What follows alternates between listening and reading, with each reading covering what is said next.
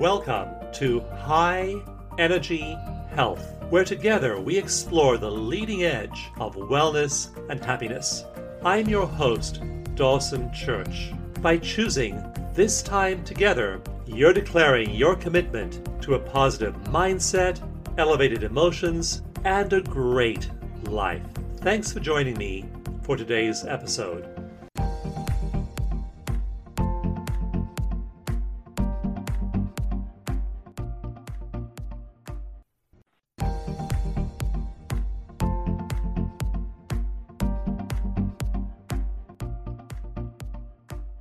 Welcome to High Energy Health. You will know if you listened to the show before that it's full of information, it's full of inspiration, and most of all, it's full of practical ideas you can use to affect your health and well being. You'll also it's full of joy. Like, I just so love filling my mind with positive information, positive media, positive ideas, and I make it a practice to engage with people who are into that world of inspiration and positive ideas. Just in the last few weeks, I've been listening to some really wonderful audiobooks on enlightened states. I've been interacting with people who are in these states. I'm mentoring people who are in those states. I'm being mentored by people who know a lot more than I do and have climbed a lot higher up the mountaintop than I have. And it's just so amazing when you start to just throw yourself into the practice of being in these states to release all the trauma that there is in your life holding you back from your high potential and then just let the universe guide you. You have no idea where you're going to go when you do that, when you surrender, but I can assure you that the plan that the universe has for your life is way bigger than any plan you might have for your own life. So let go, to sit there in meditation in the morning and just release into being in that space. It is so powerful. If you go to my website, which you can get to easily through tappinggift.com, you'll find the EFT mini manual. You will find my new book, Bliss Brain. You'll also find a cool new course we're offering called the 21 day walk with your higher power. This in- includes five key exercises drawn from the world of what's called Vedanta or oneness and how to actually set up that relationship with your higher power, tune in, and then download your inspiration from non local mind every day. And again, its view, its vision for your life is infinitely greater than any little idea you may have gained from your parents, your teachers, your background, your culture, your history, and your conditioning. So I just invite you to fill your life with high energy health, with high energy ideas, high energy people. Tune out those who don't bring you to that space. If there are activities you do that drag you down, if there are friends you have that drag you down, cut the cord. Just liberate yourself and go ahead and immerse yourself in things that really will make a difference in your life. So again, that website is tappinggift.com. Download the free EFT mini manual there, download my free meditation there, and just explore the world of personal growth you'll find through that tappinggift.com link. My guest today on high energy health is one of those people who, when you walk into her presence or she walks into yours, you know you're in the presence of somebody who is in that high space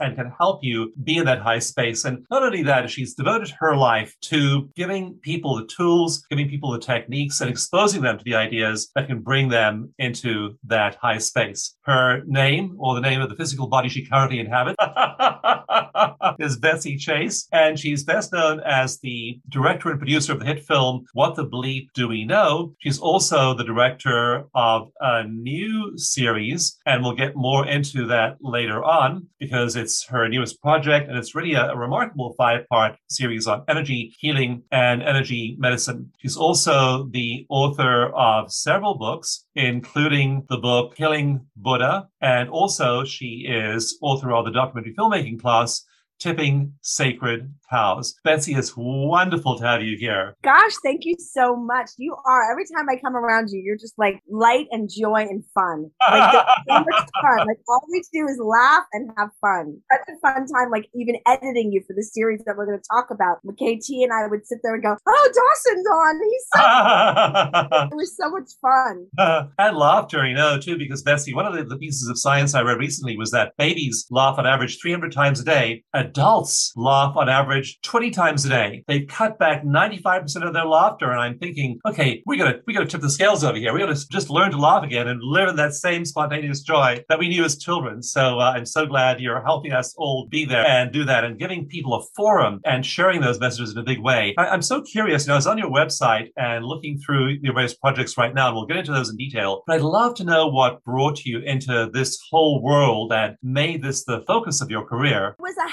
accident. You know, I got hired. Um, I was the least spiritual person on the planet.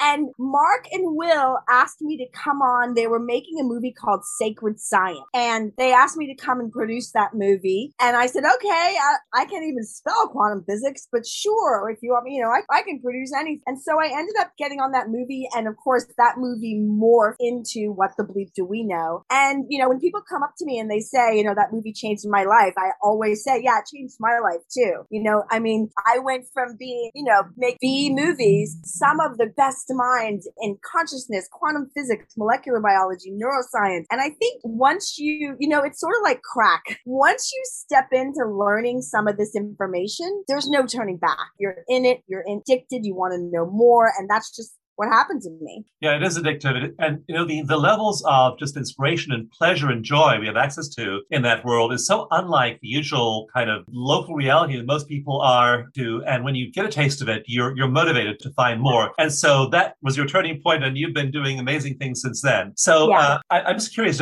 your book, Killing Buddha, I, I, know the, the concept from Buddhism. But just explain to all of us what it's all about. And just for those of you who are already alarmed when I mentioned the book title, it's not what you think it is. One of the things things that I really loved about even with the bleep and all the projects that I try to do is like I try to make this make sense for people and I try to make it accessible. You know, some of us aren't those woo-woo spiritual goddesses and we, we need practical, logical information like, okay, how do I do this? How does this work? You know, and so Killing Buddha is very is based on a very famous Zen koan. If you see the Buddha along the road, kill him or you'll follow him the rest of your life. And it was such when I heard that saying, it made a profound impact on me because what I realized, you know, we talk a lot about carrying around your stories, the beliefs and the meaning that we attach to things, and how those beliefs and meanings create our reality, right? And how we interact in the world based on those beliefs and meanings. Those are our Buddha. So I had a book out a few years ago from Simon and Schuster called Tipping Sacred Cows. It's a similar theory. It's like I needed to really understand how to get rid of all of that stuff that was flying around in my head that was beliefs and ideas ideas, philosophies, information that was not serving me or my greatest good. So those in a way are Buddha. Got to kill all those Buddhas, those things we put outside of ourselves that are higher, that we put on a pedestal, and then we let them dictate our lives.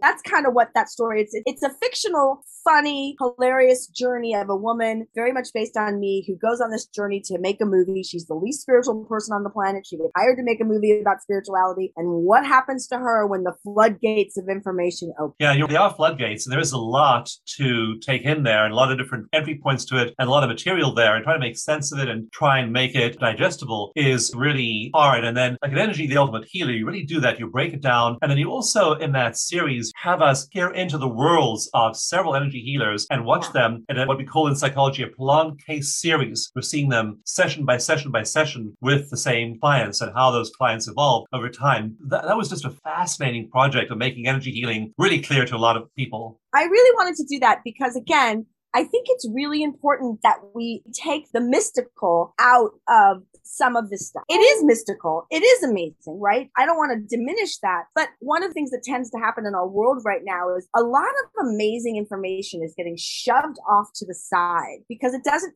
fit the paradigm, this the the or the or the status quo, right? And and so it, people don't learn about it. And the thing about energy healing is that energy healing is the most ancient of all healing modalities ever, and yet it's the least likely to be respected or used in our world right now. And and of course that is changing, which is great. And part of the reason is because the science behind energy healing hasn't really had its opportunity to be heard. So it's really important to me that I explain to people, okay, here's the science. Forget, you know, you don't have to go into the mysticism and the ancient traditions and the rituals and all those amazing things which really work. Here's the science behind it. Let's let's see it in action. So it isn't just, you know, okay, I'm going to yammer on for 20 minutes about, you know, the nature of reality and energy. Here's people, here's their experience with it, and here's how it works. What are some of the really powerful lessons from science and pieces of scientific evidence that you think will help move the needle in that Well, it's a big question because we're really in this moment. I have teenagers and I look at my young people and the level of openness and willingness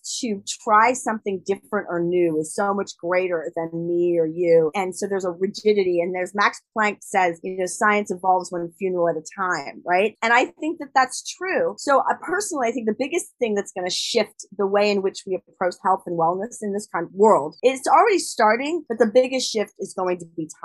We have younger people who are more open to meditation. You know, can you believe that it was really like maybe 18 or 20 years ago that mainstream news was saying there's this thing, it's called meditation, and it kind of it's amazing, right? And that was literally barely 20 years ago that that was like, huh, this might be something, right? Meanwhile, thousands and thousands of years have known that when you meditate, simply getting quiet with your mind. I mean, you can probably rattle off the science better than I can, but the amazing health impacts on your health from just sitting quiet for two minutes is unbelievable. And yet we just started talking about that in the mainstream 20, 18 to 20 years ago. Yeah. So we're moving slow, but we're getting there. What are some of your favorite practices? You know, I, and this is part of what I want to do because, you know, I got, for a while, I got caught up in that, oh my, am I meditating right? Am I, should I do it this way or should I hold my hand up like this? And so part of Killing Buddha and part of Tipping Sacred Cows and even energy, the energy healing series and everything I do is to let people know there really isn't a right way. And, and my spiritual practice I meditate every morning. You know, I also light a candle every single morning. I say, I have a prayer that I say every day. I read this book 20 something and it was called The Message of a Master. And it's like this little hundred page book and it's written by some anonymous person. And it's this it's written as like a parable, a little story. And, you know, one of the things that he said to do in there was to create a mantra. So we have this mind that's all over the place, right? And if you really want to bring it back into what you talk about all the time, what Lynne McTaggart talks about is our intention, right? Intention, focused thought. So I have this mantra. So if my mind starts to go off, I just go love, peace, abundance, joy, perfect, radiant health. And because I've been doing that for 20 years, I can literally feel the physiology in my body relax calm down. I can feel my mind open and it just quiets me enough. So if I'm in a situation where I've got to make a decision, I've got to, you know, think of something that I have, like there's a problem I have to solve. That is, I will do that a hundred times a day. Love, peace, abundance, joy, perfect, radiant health. And then I just wait. And then the info is so much better than trying to think, work it and be that way. So that's my favorite practice. And then when you do that, I know for me, when I do that, that creates open space for my awareness and mm-hmm. open space, creatively flows. Yes. Well, that's exactly right right. I mean, you can describe the physiology of it better, but I literally feel every cell in my being just open, like because we're information receiver, you know? So it just feels like all of a sudden I'm hearing instead of pushing outward. You know, humans, we have this tendency to try to exert and push. And I've learned over the last 20 years that when I don't push as hard, but when I sit back in the quiet, it the answer is usually just sitting literally mostly right in front.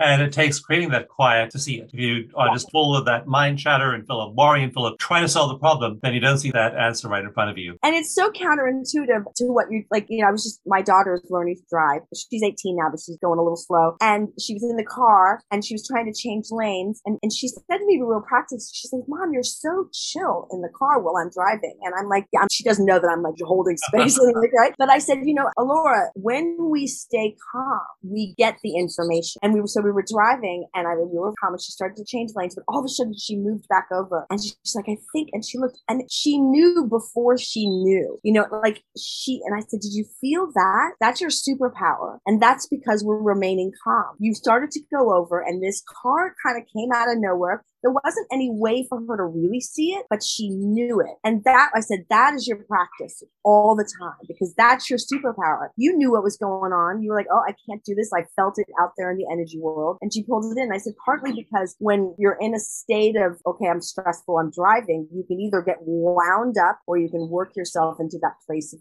calmness so that you can hear and feel and sense all the information that you need that you don't necessarily see with your eyes. It's wonderful when I interview people who are are her age or a little bit older in their 20s and 30s, and they had parents like you, Betsy, because mm-hmm. it so changes their lives. And for a lot of children growing up, when I was growing up in the 60s, and there was no mom like that, there was nobody with any clue where to put it. And like Father Andrew Greeley, a famous novelist, actually, Catholic priest, and also researcher, he did the first study of altered states in the 1970s. People were having ecstatic experiences, mystical experiences. And, and what, what Father Greeley found was that they had them, that virtually everybody interviewed had them. And so they were much more widespread than known. But Betsy, the, the tragedy was they didn't tell their husbands, their wives, their children, their parents, their friends, their priests. They didn't tell anybody. And there was no culturally sanctioned way, way to connect and share these mystical experiences. So they were having them, but they couldn't connect with anyone else and they weren't being reinforced or encouraged. And so now people can talk about these things that were, they weren't taboo. They, I think Aldous Huxley in one of his books says the ultimate taboo is, oh, in Brave New World. And Brave New World, the ultimate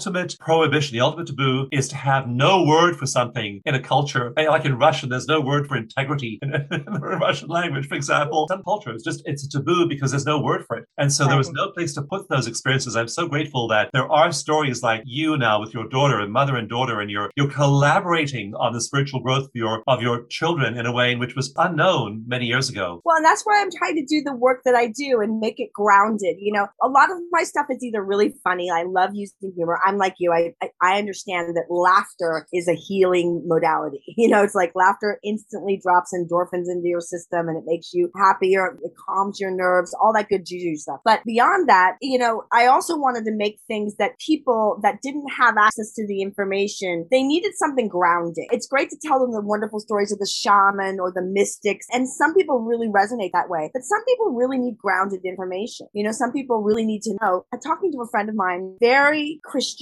guy, good friend, and he's going to have knee surgery. And we were talking and we were talking about his surgery. I said, you know, you should see if they do Reiki at your hospital. And he said, what, what the heck is Reiki? And I said, well, it's energy healing. And he's like, what's that? So I showed him the first episode. I said, let's just, it's 30 minutes. Just watch it. Tell me what you think. Calls me on the phone and he's like, this is amazing. Why aren't we talking about this more? Like he was baffled. He said, I called my hospital. They do have a Reiki person. And did you know that when I get Reiki while they're doing, ana- when they're putting the anesthesia, they can use less anesthesia. I'll have less recovery time when I come. He starts rattling off all this stuff to me. He was amazed. And I thought, you know, that's why I'm doing right. That's wonderful. Know? Yeah. And if he hadn't asked for it, though, it wouldn't have been automatic for him. So my dream is the day when all of this is completely automatic. You get Reiki and it's offered to you as part of the menu of options proactively before you go into surgery or any kind of stressful situation. Please stay tuned. We'll be right back. My name is Dawson Church. You're listening to High Energy Health. And for more on Betsy's work, I'm going to spell this out for you to make sure you get it right. So Betsy, B-T-S why you got that one. But her last name is Chasse, which is C H A S S E, C H A S S E dot net. Not dot com, not dot org. Got it? Dot net. Want to write it down? Betsy, C H A S S E dot net. BetsyChasse dot net. We'll be right back after a break.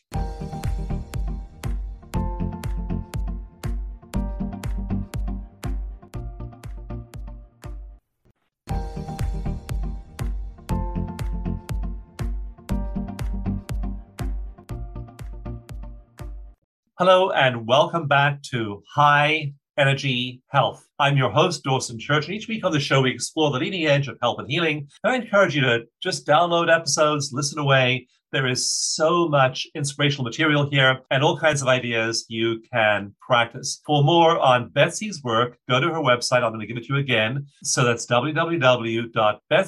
And then her last name, Chasse, is C H A S S E dot net. Betsy, C H A S S E dot net. Also, for my newest book, Bliss Brain, go to my website, dawsongift.com for the book, for the EFT mini manual, and for some free meditations. So, Betsy, I'm so curious about the creative process and what it looks like for you. And I know you have this hugely complicated job of, mm-hmm. first of all, laying out the narrative of a documentary or a series, then gathering together all the experts, doing all the physical filming, and then turning it all into a an arc, story arc that makes sense. I just, even as I describe it, I'm feeling. I mean, I'm not a brain surgeon, so there's that. But, you know, the first thing is that I trained in storytelling. You know, Joseph Campbell is one of my heroes, the hero's journey, the three act structure. You know, I've studied these technical structures for storytelling, which I, you know, if anybody ever wants to be a storyteller or tell your story, it's great to have that information. It's like, you know, you don't go running in to cut someone's hair unless you've learned some of the tricks to cutting hair, right? So there's, that's one piece. But the other part of it is that, and this is for me, the most important part is that when I attack a project or when I take on a project, it, it always born out of my curiosity. So I'm genuinely curious about it. Now I'm very lucky to get that opportunity to, to go, I wonder about energy healing. I'm going to go make a series about it. And then I, I am blessed with the opportunity to talk to amazing people like yourself who just offer so much information that it is overwhelming. You know, I didn't go to college. I was homeschooled most of my life. My father is was a PhD in gerontology and economics and had some very interesting workings with the government. And so I spent my time being taught by him. He gave me the art of war when I was eight years old. And so, you know, my homework was working with him and editing things. So I think I learned a lot of that from him. But you know, biggest piece that I've always been given is that or understand is like I'm a messenger. I'm just a conduit. You know, I'm like a little receiver. And I never look at a project as mine or my story to tell. It I am just here to be a conduit for its information. So I think of it as an entity on its own. It has its own personality, it has its own wants, needs, and desires. It has its own way in which it wants to experience. And I'm just here to make that happen. So when, you know, I do an interview like with you, I'll leave when I transcribe that interview, it's 80 pages. So how do you go through 80 pages and find, well, in a series, 10, 15, 20 minutes, that's like the gold nuggets? The answer to that is I don't know. I just sit and listen. I watch and I listen and I read. And there's like, it's almost like love. You know, when you meet someone and you love them and you just know, that's how I do what I do. I just, oh, that was great. There's that feeling that you get that you just know there's the nugget and then you grab that, you know? Yeah, yeah. And so if you have several takes, then you can feel the one that really makes brings it all together. And then the Gal- Galileo project, which you're working on right now, yeah. tell us about that. So, you know, that is inspired by myself and a, a really good friend of mine named Richard Gordon. We were talking one day and we were looking at all these amazing discoveries that are going on in the world. And scientists are getting ridiculed or blasphemed or kicked. They can't, some of them can't even start really doing their research until they retire from their real science job, right? right? And we started looking at these, what we're calling modern day Galileo, people that have made discoveries that would radically transform the way in which we approach health, wellness, the way we perceive reality. But research goes against the status quo. And so it's very hard to get breakthrough into bigger publications. So I love making people famous. I love making scientists like that and people like you that are doing this amazing work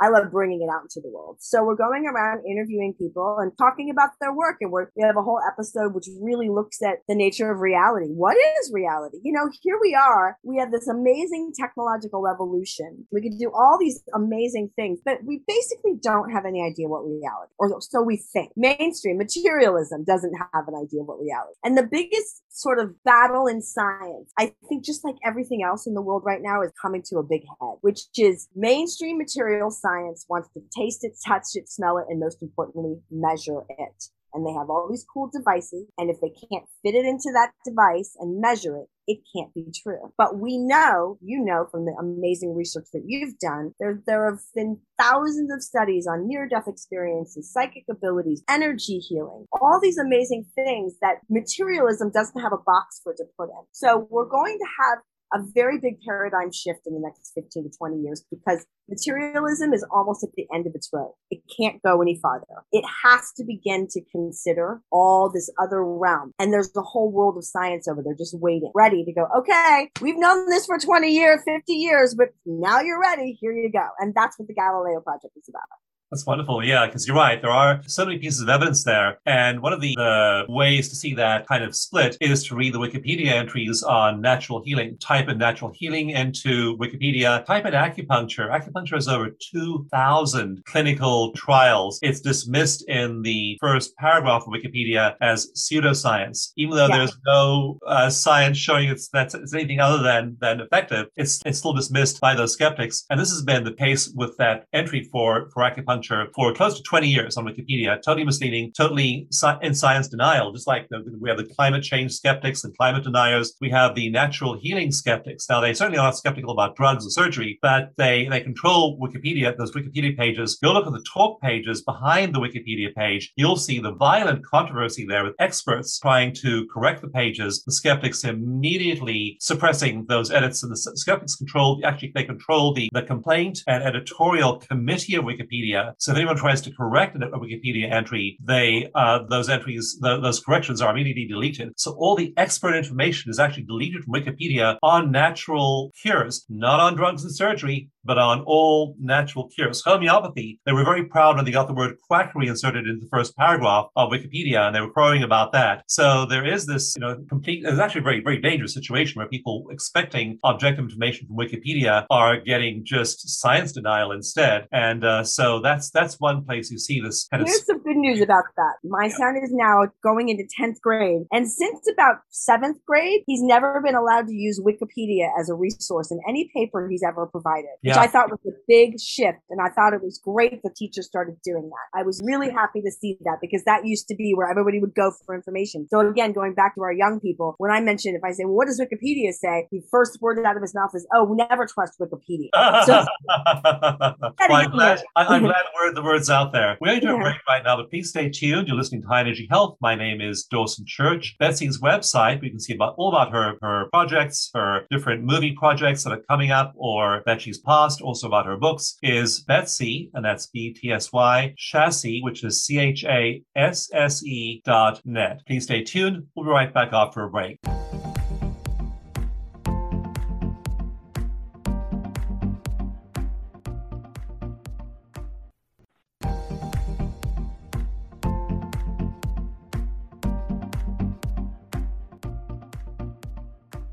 Hello and welcome back to High Energy Health. I'm your host, Dawson Church, and I'd like you to do one little experiment with me right this very moment. Take a breath. Many of us are just so going through our lives at a furious pace, including me. And so, any moment, any day, you can tune into the infinite, tune into your heart, tune into reality by just taking a breath. So, just take one conscious breath with me right now. If you like, you could even take two or three. but make it a practice every hour, just to make it, take a few conscious breaths, make time, slow yourself down, and just be in that heart space, that body space, and that reality space before you move on with your busy life. For more on Betsy's work, you can go to her website, and that's Betsy Chasse, C-H-A-S-S-E dot net. And for some wonderful free gifts, including my new book, Bliss Brain, go to the website dawsongift.com. Betsy, I'm so curious about your personal creative process, what it looks like, how you spark creativity, how you deal with periods where you don't feel creative. Like, what is the whole creative flow look like to you? Yeah, I mean, one of the things that's interesting about what I get to do for a living is when people say, What do you do for a living? I say, I make documentaries and I'm a writer. And they look at that like it's the most sexiest, amazing, exotic thing. And what they don't see are the days that's like, Oh, I have to wait today. This isn't a, I got to get this done because it's my job. And there's that moment where, for me, I think the hardest part is the start.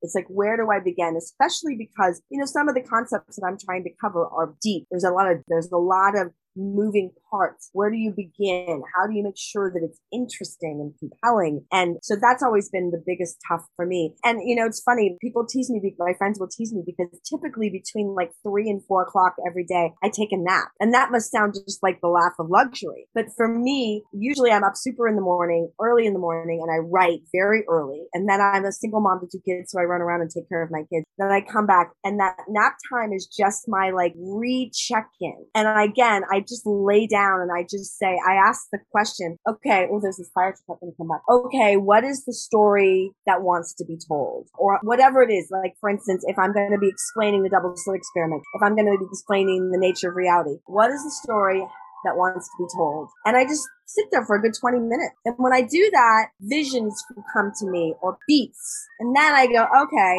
wow, big I live in fire country. I hope nothing's bad. But that's where I start. It's always in the quiet for me. And then I can spend hours, you know, I call it getting red in the rainbow. You know, you, I'll read a transcript and I'll be 40 pages in and my eyes will start to get tired and I can tell that I'm not retaining it. And then I just get up, I walk my dog, I talk to my bird, I water my garden, I do something else with my body because when you move your physiology, when you change your chemistry around a little bit, you kind of reinvigorate it you know? And that's a trick that I use if I'm really got to get something done, like sit back down again, you know? It also puts you back in touch with your body out of your mind. And that gives your, your mind a chance to kind of reset too. Also, when you nap, you drop into slow brain waves, delta and theta, and that kind of does a reset on your brain. You also get more blood glucose in your brain. So I know after my daily nap, I feel there's, there's like pushing the reset button on your emotions, your body, your brain. You feel wonderful after that. Well, and do you know, I love to do intentional dreaming. And so even if I call it a nap, even if I'm not really fully sleeping, it's a matter of it's like an intentional reset. And it's just I can set an intention or I can ask a question and uh, whether I get an answer or not. Usually now, because I've been doing this for so long, I'm pretty confident that if, if an answer is available, it's going to come right then and there, and just to be patient. But I do like to set an intention before I lay down, specifically like, okay,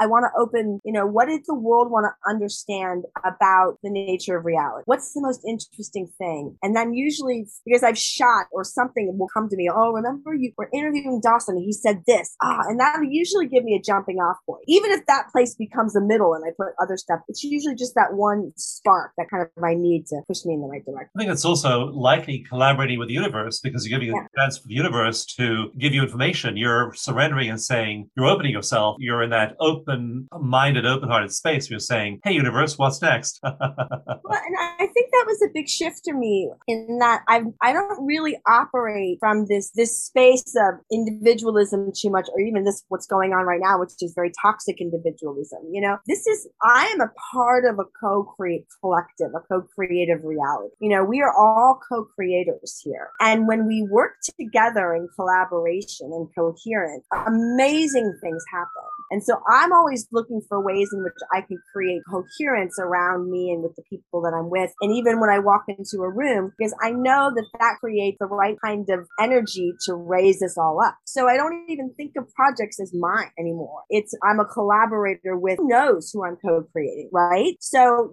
the more, and it's more fun for me because then I don't feel so alone. I don't feel so overwhelmed. I feel like I have universal partners, you know, that are helping out. And it also just makes everything a little feels better, you know, these, you know, who's going to want to, you know, transcribe and go through, you know, a thousand pages worth of, you know, people talking about quantum physics, you know, that sounds horribly boring. But when the, we, when I get into with my, you know, people talk about guides and their spirit guides, and I believe all that. I don't know if that's what it is, but whatever these co-creators are, we're, we're building this together and I play my part. Absolutely. And when you play your part, you are both co-creating with those levels of non-local mind. And then it has a way of organizing all the people and circumstances around you so now you aren't just having to do it by yourself. You're both doing it in collaboration with the universal information field. And that field is organizing all the people around you. So miraculously, the right people show up and the right time show up and the right energies show up and the right pieces of, of, of information you need for what you're doing show up. So it's part of living a miraculous life. We're going to go to a break right now, but please stay tuned. You're listening to High Energy Health. My name is Dawson Church. We will be back in just a moment. So we'll see you back then.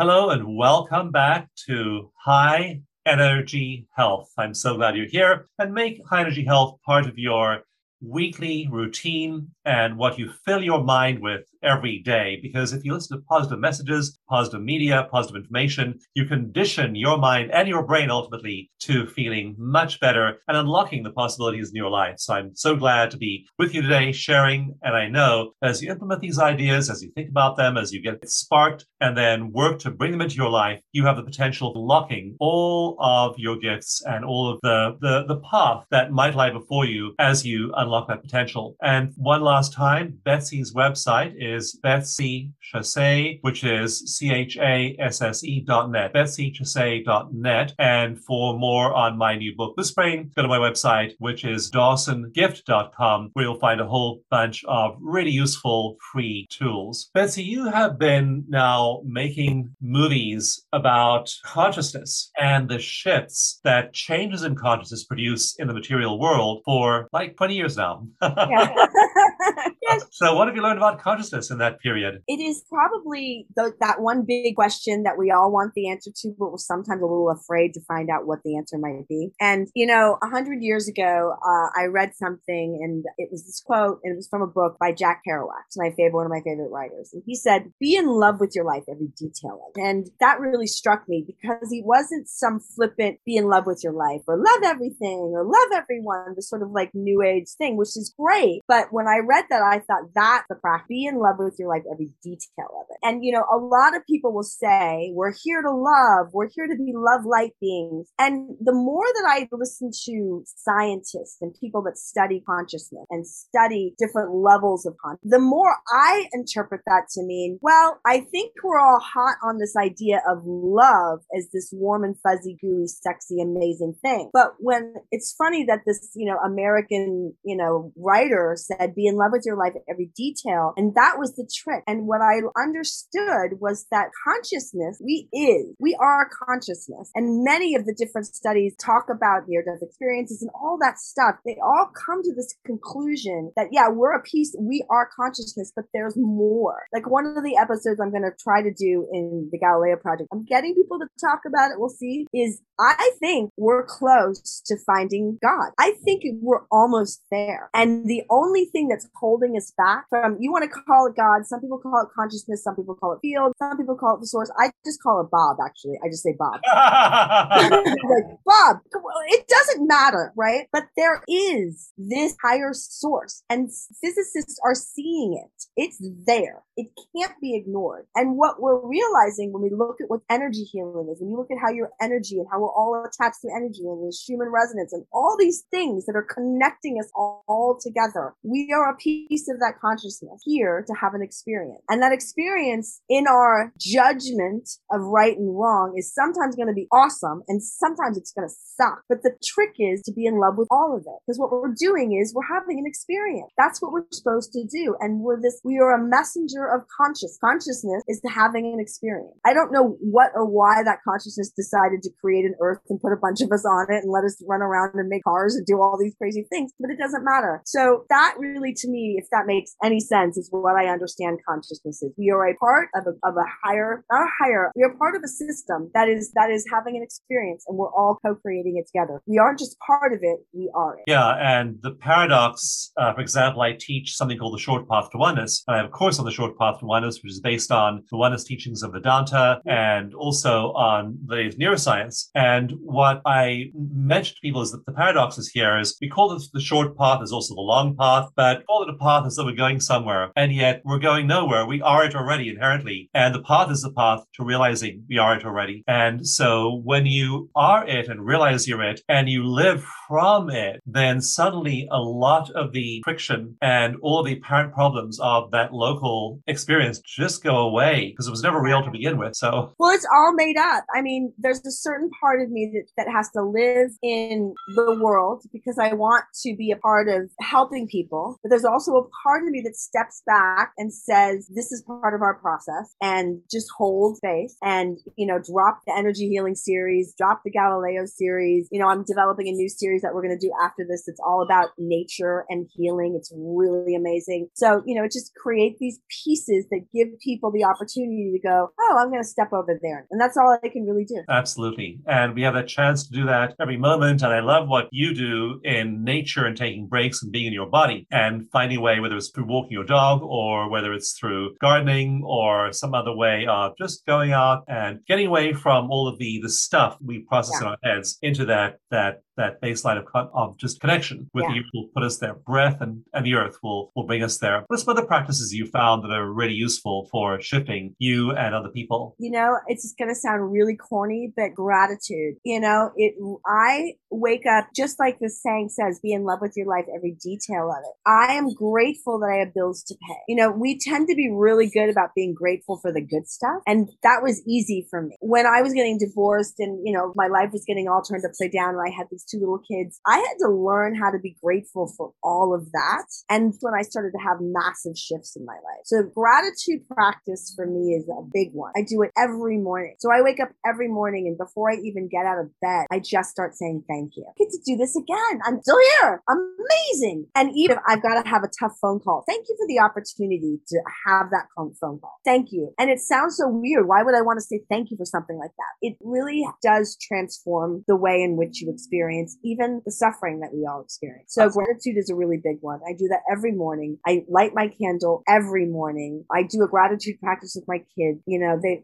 ever since they could talk they've been like what are you grateful for? You know? They've both gone through their like mom you're so weird phases and they're slowly coming back to it. But gratitude is a big one and just breathing and staying connected to nature is a big one. Yeah, nature will will help ground you. I've been playing Robinson for the last few years, Betsy, too, about being grateful for what is to come. Yeah. and unknown. So whatever happens, and occasionally that thing that happens, disaster, and but I'm just grateful for whatever happens. So whatever happens, I'm just it's guaranteed to be received with gratitude. But you know, it's cool if you accept and really understand I am a piece of consciousness put here to have the experience that I'm having, then how can I not be grateful for it? So when you say, I used to get confused when people would say, the universe has a plan for you. And I'd be like, I had a chapter in my book, Tipping Sacred Cows, Who is the universe and why do they have all my stuff? Was the name of the chapter. Because it was like, what do you mean this, this thing has a plan? But the reality is when you understand you're a piece of the thing, that you're right on the right plan, all of that starts to make sense now. Now it makes sense, you know, when you realize what you're, what you are. And even the parts that don't make sense, if you're grateful, if you're at peace, if you're in that space of just being and breathing, and then you don't have to understand it all. And some parts of it make sense. And like some parts of the world, like we look back on the pandemic and wars and the erosion of democracy and a lot of the stuff going on doesn't make sense. And you just look at it and you breathe and you are who you are. And so that's the main thing we can always do. We can always be in charge of our own personal inner state and our own well being. Exactly. Yeah. Perfect. Well, just in the last minute or two, what is the project you're most excited about that's coming up? Gosh, you know, I'm really proud of the energy healing series, which people can watch by going to blissupnow.com and they can sign up there or they can go to my website and they'll get a link to it. I really love that. I'm super excited about the Galileo project where I, I'm, I would say I'm in the dark night of soul, that project. I'm almost finished at interviewing people and now I got to go through those thousands of pages and find the nuggets. But I'm very excited because, you know, the way in which we're putting these series together, I was telling you, you know, you used to be able to do a documentary, it was 88 minutes. You had 88 minutes. Who can explain the nature of reality and quantum